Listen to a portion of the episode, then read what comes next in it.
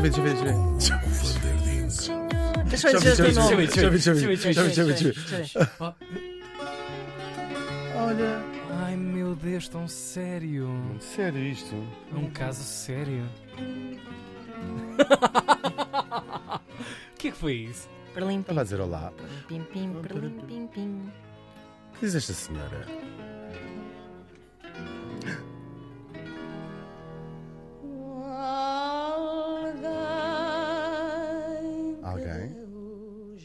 Que Deus já lá tem, pode estar nesta rubrica. Aham. Faz sentido?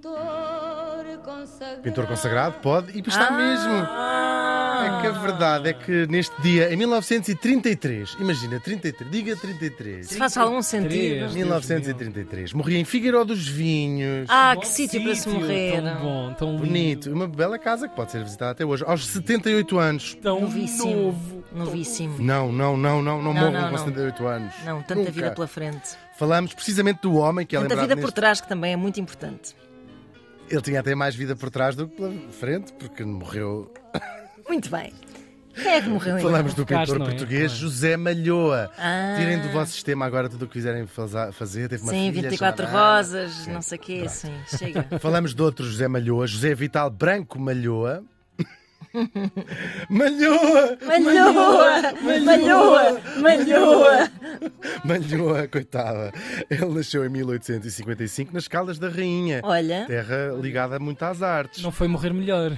Não, eles na faz, é, é muito conhecida as, eh, as esculturas das, das Calas da Rainha, sobretudo pela mão dos irmãos Bel Pinheiro. Bom, eh, coitado, também, olha, nasceu nas Calas da Rainha e morreu em Figueiró dos Vinhos. De facto, há pessoas que, quando já diz o fado da sina, estamos a aproveitar, sabe, não é? ninguém foge por mais triste ao destino que lhes ele era muito miúdo, tem uma história incrível este homem.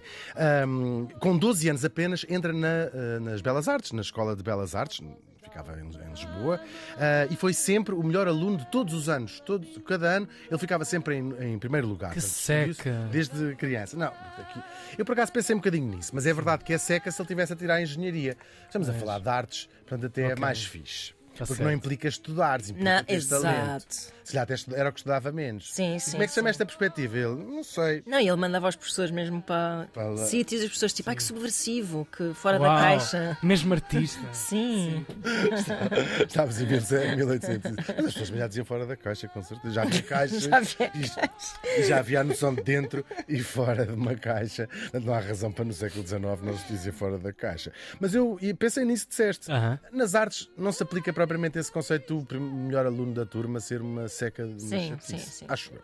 Bom, ah, só que apesar dele ter estes sucessos todos na escola, ahm, o que é que acontece? Portugal sempre foi Portugal, mesmo no século XIX. Cá está, vamos Depois ele começar. vai levar uma- um balde de água fria gigante, até é triste. Ele acaba o curso e depois quer seguir os estudos eh, fora.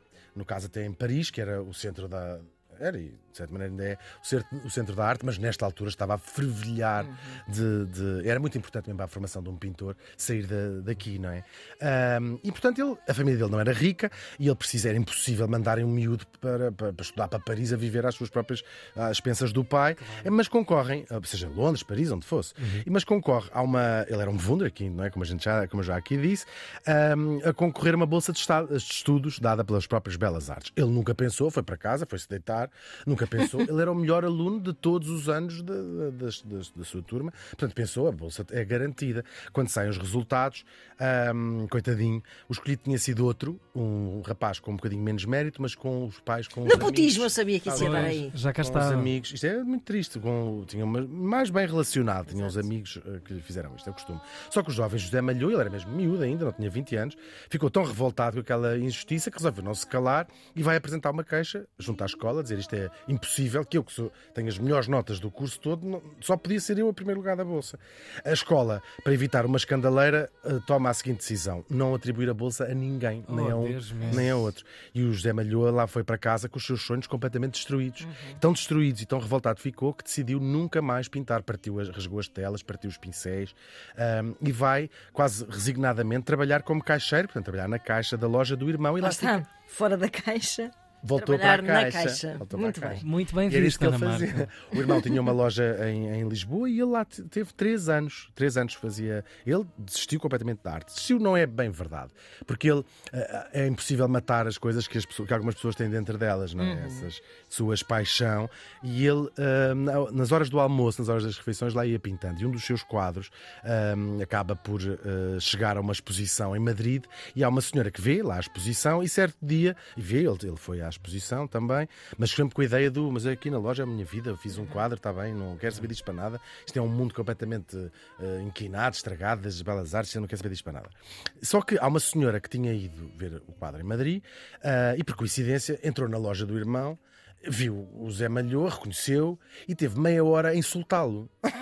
Dizer, você devia Uau. ter vergonha na cara, você é um ingrato, eh, nasceu com um dom para a pintura e está aqui a desperdiçar a sua Uau. vida nessa loja. Devia ter love. vergonha. Sim, ele ficou tão impressionado com aquilo que de facto se despediu nesse dia Uau. e passado nem um ano era já provavelmente o mais famoso pintor português do seu tempo. Isto é uma história muito eh, incrível, não é? Ah, ele vai fazer parte de uma coisa chamada o Grupo do Leão, que era uma tortulha de artistas portugueses que se reunia na cervejaria Leão Douro, em, em Lisboa. Isto, eles, eh, de 1880 eh, até mais ou menos durante uma década reuniram-se ali. Era muito importante. Um desses pintores, Silva Porto, um nome que também desapareceu um bocadinho, mas que é um grande pintor desta altura, tinha estudado em Paris eh, e tinha trazido de lá uma nova moda que, se- que tinha aparecido em França, não só na pintura, mas na literatura, o naturalismo, ou seja, representar a natureza sem aquelas chatices dos românticos, do ah, esta senhora é tão pobre, vamos lhe pôr uma tiara Dá para perceber. na pintura. E Certo. retratavam, portanto, ah, isto é um precursor do depois o impressionismo, que vai ser a escola que vem a seguir.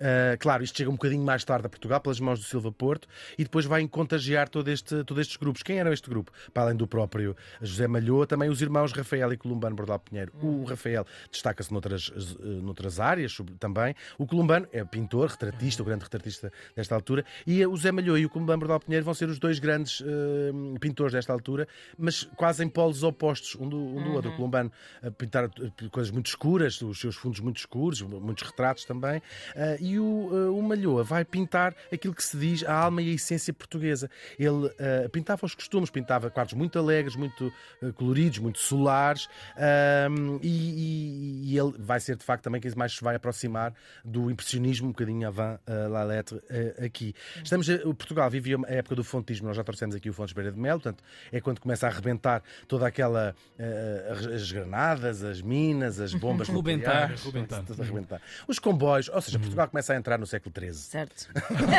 é o costume. Nada de novo. Não, os comboios, os telégrafos, portanto, começa a industrialização, a Revolução Industrial chega a Portugal, com algum eh, atraso, mas chega cá e o, o, Malhoa faz o, pro- o progresso inv- inverso. Ele descobre uma casa em Figueiró dos Vinhos, que ele depois manda, descobre um terreno e vai-se mudar para lá, vive lá há muito tempo. Ele chama essa casa o Casulo.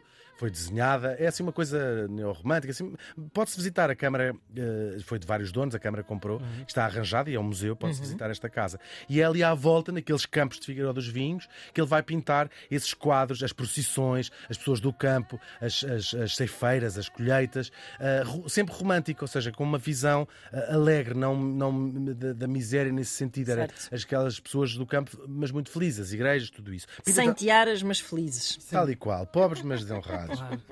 Rica em sonhos. Ele depois vai se tornar também famoso e rico. Ele faz, pinta muitos retratos, tudo o que era burguês importante, e depois de um- da família real quase toda. O Dom Carlos era muito fã do Malhoa, o Dom Carlos que também pintava, ahm, e a Manta. só, só, já É se sabe como é que eram esses reis nessa altura. É verdade, mas ele pinta os retratos. É o retrato do Príncipe Luís Filipe, depois acaba por ser morto, não é? Com o pai. Ahm, o retrato que nós conhecemos dele é um retrato do, do e há mais retratos do- da, família real toda. Claro, também pintou em Lisboa e é indissociável não só de Lisboa, mas também de- do Fado. O Fado é o nome do seu quadro mais famoso, ahm, que acho que já toda, não há nenhum português que não tenha Lindo, esse, quadro claro. de uma eh, fadista barra prostituta, ahm, espoja escanchada em cima de uma mesa. Essa mesma. Esquenchada, não sei se é bem. Não, não, é essa mesma. Esparramada, vá. esparramada, com um tipo a tocar guitarra e dizem que captura perfeitamente aquele retrato daquela época e talvez até da alma de ser português. Ele depois morreu, deixou uma obra muito vasta que lhe valeu, valeu condecorações ah, e ah, ah, todas as condecorações que há para receber cá em Portugal. E ainda a sua vida foi Um exibida. Globo de Ouro. Um Globo de Ouro, é verdade, carreira. Prémio TV Mais também. Também. Programa de TV também, Mais, a das Miss TV, ainda falámos aqui há duas É semanas. verdade, Miss Europa TV. Miss Europa TV, tal e qual.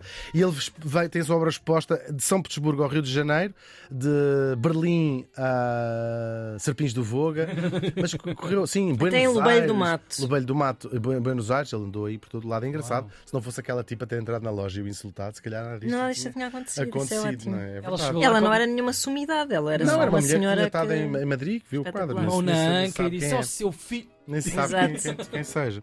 Ah, da sua obra, inclui, claro, aquilo que dizem ser, como canta aqui a Amália, o mais português dos quadros a óleo.